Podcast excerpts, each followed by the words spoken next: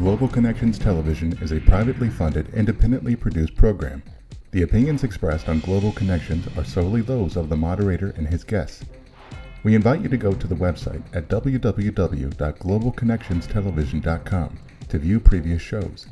If you're involved with a PBS or community access television station or an educational institution that has an intra campus television hookup, or perhaps a podcast or just a computer and would like to share the programs, please feel free to do so. Global Connections is provided at no cost to help people in the U.S. and worldwide better understand how international issues impact our lives. Welcome to today's Global Connections program. I'm Bill Miller. Today, we're going to take a look at a myriad of issues ranging from the responsibility to protect to the United Nations Relief and Works Agency and to several others. My guest today is an expert on these issues. My guest today is Ian Williams. Mr. Williams is president of the Foreign Press Association.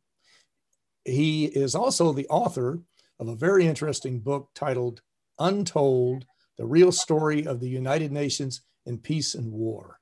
Ian Williams, welcome to today's Global Connections program. Good to be here with you, Bill. I appreciate you being with me. Ian, we're going to get into your book in just a moment. But first off, just very briefly, what is the Foreign Press Association? It's a 501c3 nonprofit, I assume, but basically, what's its mission? Uh, it was founded in 1918 by sort of leftover correspondence from mostly Europe after the First World War, and it's uh, it's existed to provide aid and comfort to foreign correspondents in the US ever since. Um, so it, it, we celebrated the hundredth uh, the hundredth year anniversary. Uh, when was it? Uh, two years ago, mm-hmm. uh, in in eighteen, and uh, we're sort of we have a lot of programs, and during Zoom we've been covering a lot of American issues and international issues with America as a focus to bring correspondents up to speed. And because they can't get out much, as you know, it gives them a chance to do their research from their computer desks. Exactly. COVID has limited our mobility, to put it mildly. And our viewers can go to your website at www.foreignpressassociation.org and get more information on this very interesting group. Well, let's talk a little bit about your book. I've, it's a great book. It's, it's short. It's very easy to read. You can get through it very quickly, and it's just loaded with information and anecdotes. And it's titled Untold, and that's capital U, capital N for United Nations Untold, the real story of the United Nations in peace and war. Uh, why did you write that? Well, it was a follow on to the book I wrote for the 50th anniversary of the UN called The UN for Beginners, which is a fairly, the Beginners series is a fairly famous one. And I thought the UN really needed it because it was big, it was complicated, people were interested, and it was very, very boring. People, you know, fall asleep when the UN is mentioned. In newsrooms all over the world, they fall asleep. In classrooms all over the world, they tend to fall asleep. So I thought, how can we make it exciting? Well, you know, part of it is the action and, and the, the, the sort of real hard politics, but also to poke fun at it. In some ways, um, satire and sarcasm when the UN manifestly fails to do its job or the, the great powers stop it doing its job. And also um, just lots of funny incidents. You know, the, you've got a group of people from every country in the world, and they're all gathered in the on Turtle Bay there uh, by the East River, and they do silly things sometimes. Sometimes they do brilliantly imaginative silly things as well. what what out of all the stories in there is there one that's very brief you could mention well, my favorite was uh, you know everybody the, the, during the general assembly they all make long boring speeches often identical and they give copies out to people uh, and and then go and read their speech for everybody for the record. And there's one very hot summer about many years ago now but the ambassador for bhutan in a spirit of Buddhist self sacrifice, looked over the audience, which was flagging and sweating, and said, You know, this is really silly. Why don't we just take my speech as read? It's there in front of you, take it home, and just close the session. Oh, no, if we saw more of that in the UN, it would be. it would be really good. And then uh, Carne, Carne Ross, for example, he was on the sanctions committee, the British delegate, a role which he hated, the Iraq sanctions committee. So he decided it was all getting too tense and started playing, started a program of classical music to be played during uh, during deliberations. It's, it's those type of gestures that make the place human and make it bearable and workable. It, it, they certainly do, and as has been mentioned, negotiations move at a glacial pace at times, and there is a lot of grandstanding and that type of thing. But the UN does impact our lives, uh, just about all 8 billion people on the planet. But let's talk in general terms.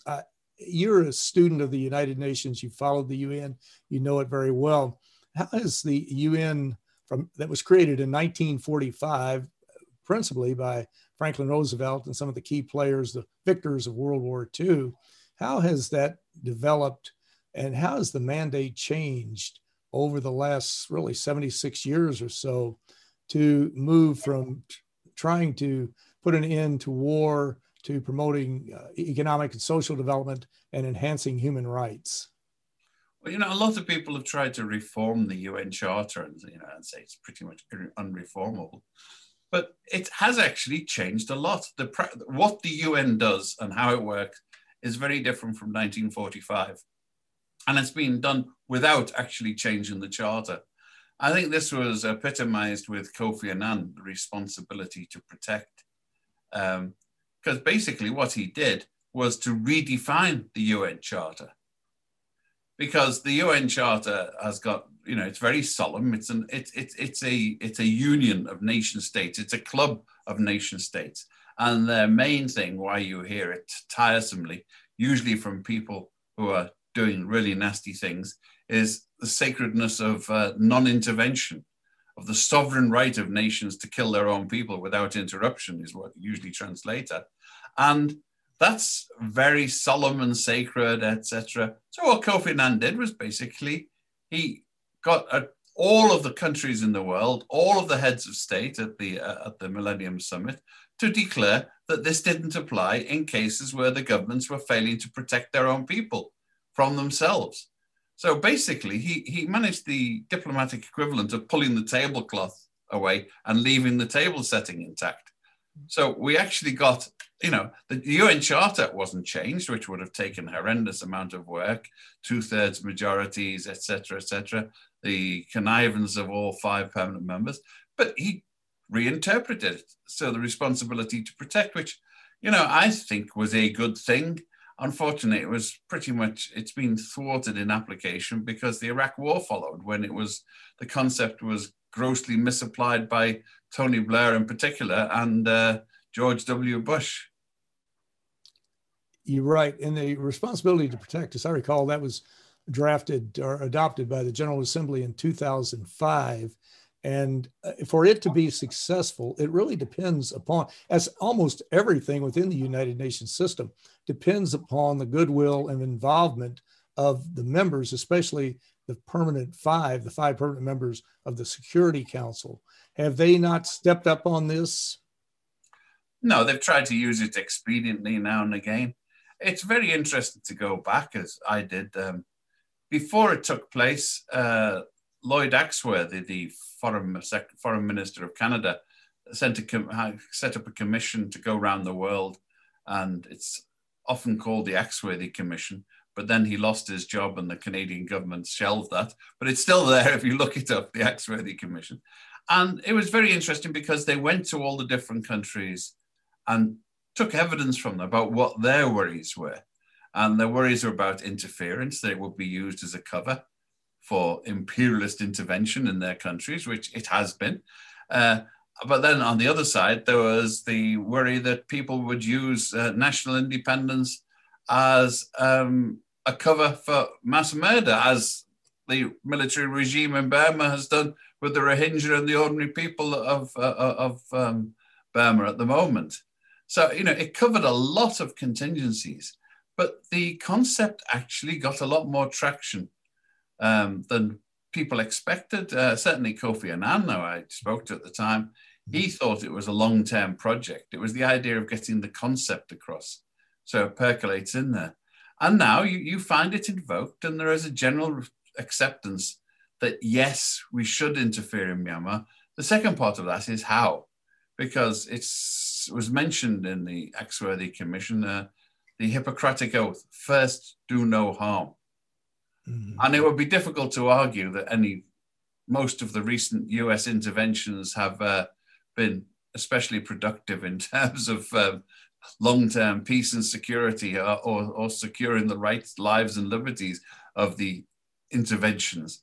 And, and that pointed out what people were saying, the politically um, expedient nature of a lot of these interventions. But they forget there were some very successful ones. The US put forces in Macedonia on the border at the height of the Balkan Wars and just took 600 Marines and a couple of Scandinavian, uh, and there was no move. Macedonia stayed out of the Balkan Wars for the duration because Slobodan Milosevic knew that this was a thin blue line, and if he touched this, he would have a big club coming down on his head. So he stayed away. It was, you know, but it, it was a token, but it showed that they were serious. One of the problems with UN peacekeeping is we often put people in there and then leave them to hang, you know, to leave, leave them out hanging on the line to die. We did that with Bangladeshis in, in Bihać in Bosnia.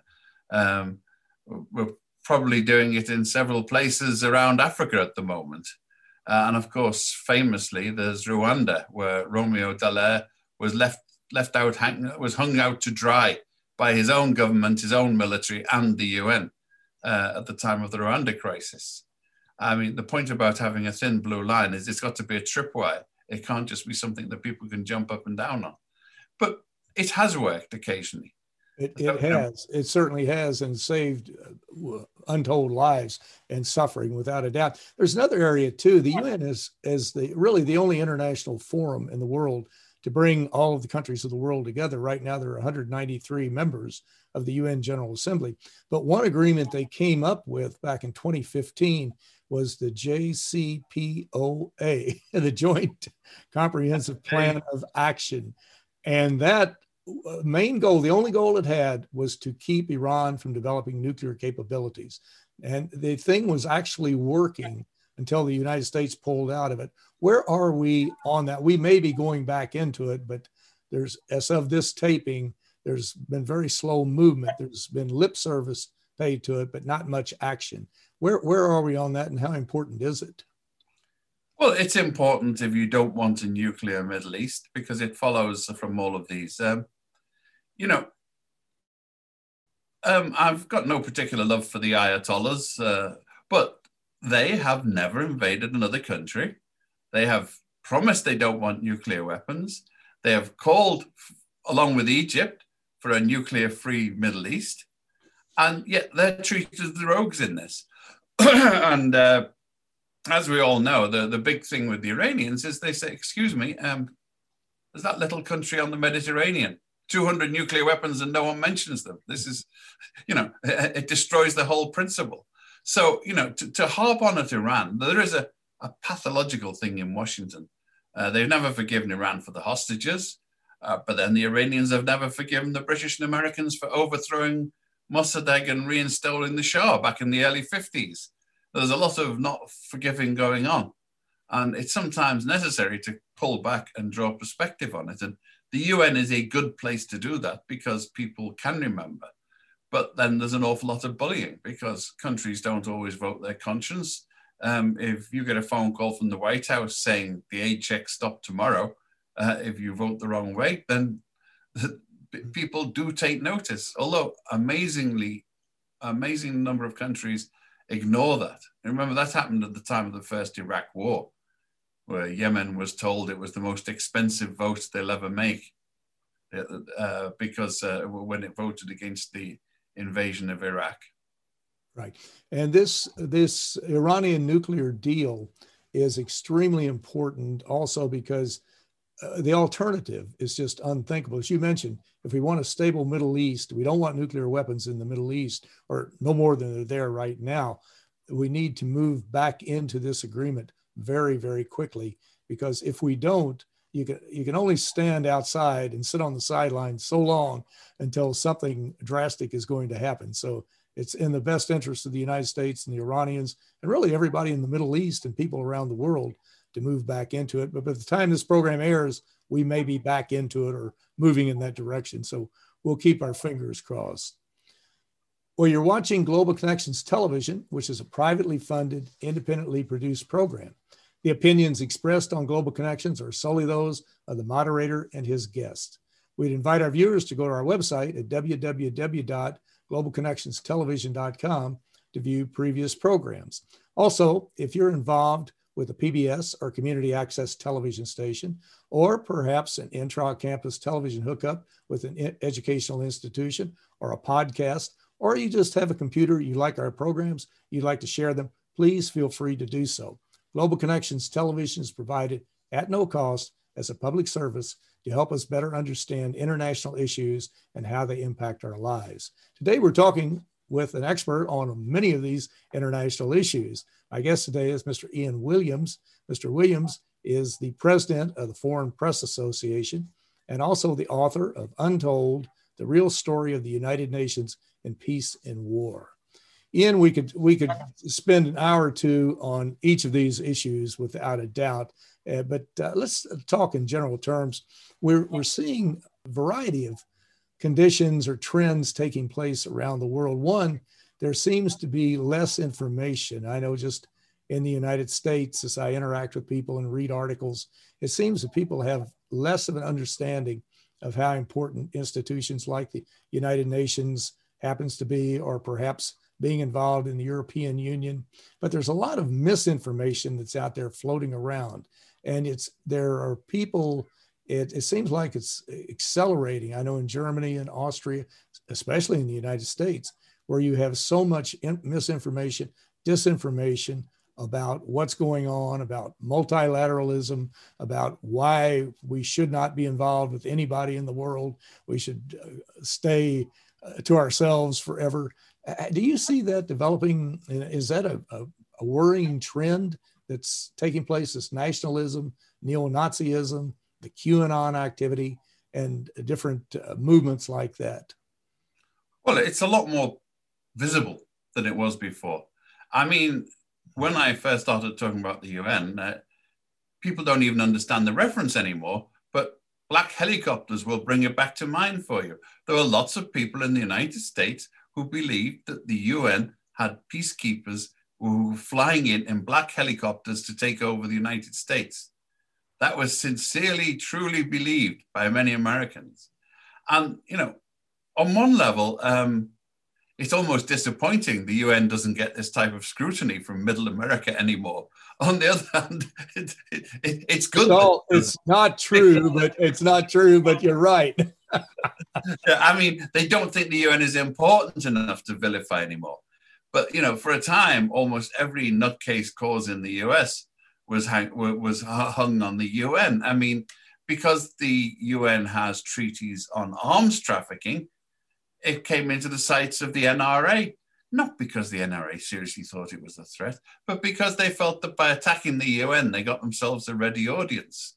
Uh, you know, there, there, are loads of kooky lobby jobs. The, the anti abortion lobby has an office working hard at the UN and, uh, and swinging from the trees to, to, to prove its point.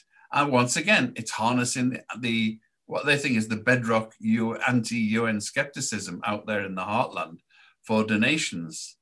Um, I was even invited to speak at the Conservative Political Action Committee some years ago and debated Ron Paul about these issues, uh, which was which was fun. I can imagine. There's a tape of it somewhere, and uh, he, you know, I, I quite enjoyed it. I mean, the, the point was he thought it would be a pushover and he kept falling in the holes that, that he dug. He, you know, he wanted to make it illegal for states like Maryland to um, accept a world, uh, a UNESCO heritage. And I said, excuse me, I thought you believed in states' rights. And, you know, oops, no. That's right. Not those states' rights. It's like. and the thing is, too, with so many of these UN programs, they benefit people in this country. I, I live in Kentucky, and uh, we we are participating in the Man in the Biosphere program operated by UNESCO, and it has been a lifesaver as far as protecting Mammoth Cave National Park. which was really turning into an open sewer. It was about to be destroyed. And the people in that area, the farmers, the folks from the Western Kentucky University, the Chamber of Commerce, they all came together, the Area Development District, and they applied to UNESCO to have technical assistance to save Mammoth Cave. And they did. They turned it around in about two years. They developed a strategy. It's working very well. UNESCO doesn't control one inch of territory of Mammoth Cave, but if you listen to right wing radio, if you listen to some of the uh, misinformation coming out of the TV operations like One American News and Fox and different ones like that, you'd think that UNESCO controlled not only the, the park, but also the whole state. But I, I digress on that. You, but you're right about this misinformation. But what can be done to overcome that? What can be done to turn that around? Well, you've got to make things interesting for a start, which is what I was trying to do. Um, if you, um, you know, most most UN press releases, most UN speeches are boring. they're, they're filled with inflated persiflage. They're, they're you know, they're, they're, like souffles. The minute you pierce them, they disintegrate because all the air's got out of them. Uh, so, you know, sometimes this is necessary because you're trying to you're trying to pretend there's achievement to keep everybody happy. So you inflate what's happened. But other times it's simple, like George Orwell said in his Politics and the English Language. You're trying to cover everything with with snow to smooth off the uh, the, the, sharp edges, um, the, the fact that things aren't really working very well. But then you know, there's also, uh, I mean, it's it's a textbook case. Uh, I do teach uh, press releases and writing, and the UN is classic. You know, it never does anything. It's always proceeding to take initiatives towards a high level committee to consider possibilities. Which sometimes is a very accurate description. They're not doing anything, they're spinning the wheels. But other times it really is just uh, people go on um, automatic pilots when they start writing and reading on the UN. And this makes it impossible for people to read, uh, to, to get at any hard kernel of truth. And they don't like it. The UN bureaucrats don't like it if you say something because if you say something concrete, people might disagree with it. so, so, it's much better to say something evasive on the grounds that they have to work very hard to find out what it is they disagree with. Right. And of course, the UN actually has boots on the ground. There are people throughout that whole UN system that are working on issues like, uh, well, World Health Organization, UN Children's Fund teaming up with Rotary to eliminate polio. You've got other UN agencies that are helping to move aircraft, ships, mail weather information around the world. There are services being provided with the uh, to folks who are in um, well refugees. For example, we're at 85 million refugees this year. So there's a lot going on with the UN system, but they need to jazz it up and to make it more saleable and more readable and more interesting to get that word out about that whole broad complex of UN agencies because Madeleine Albright said, the UN is indispensable, but it's not a perfect organization. Nobody will ever, even people at the UN will tell you that. So, but Ian, we unfortunately we've run out of time. I hate this, but, but uh, do you have 30 seconds of closing remark?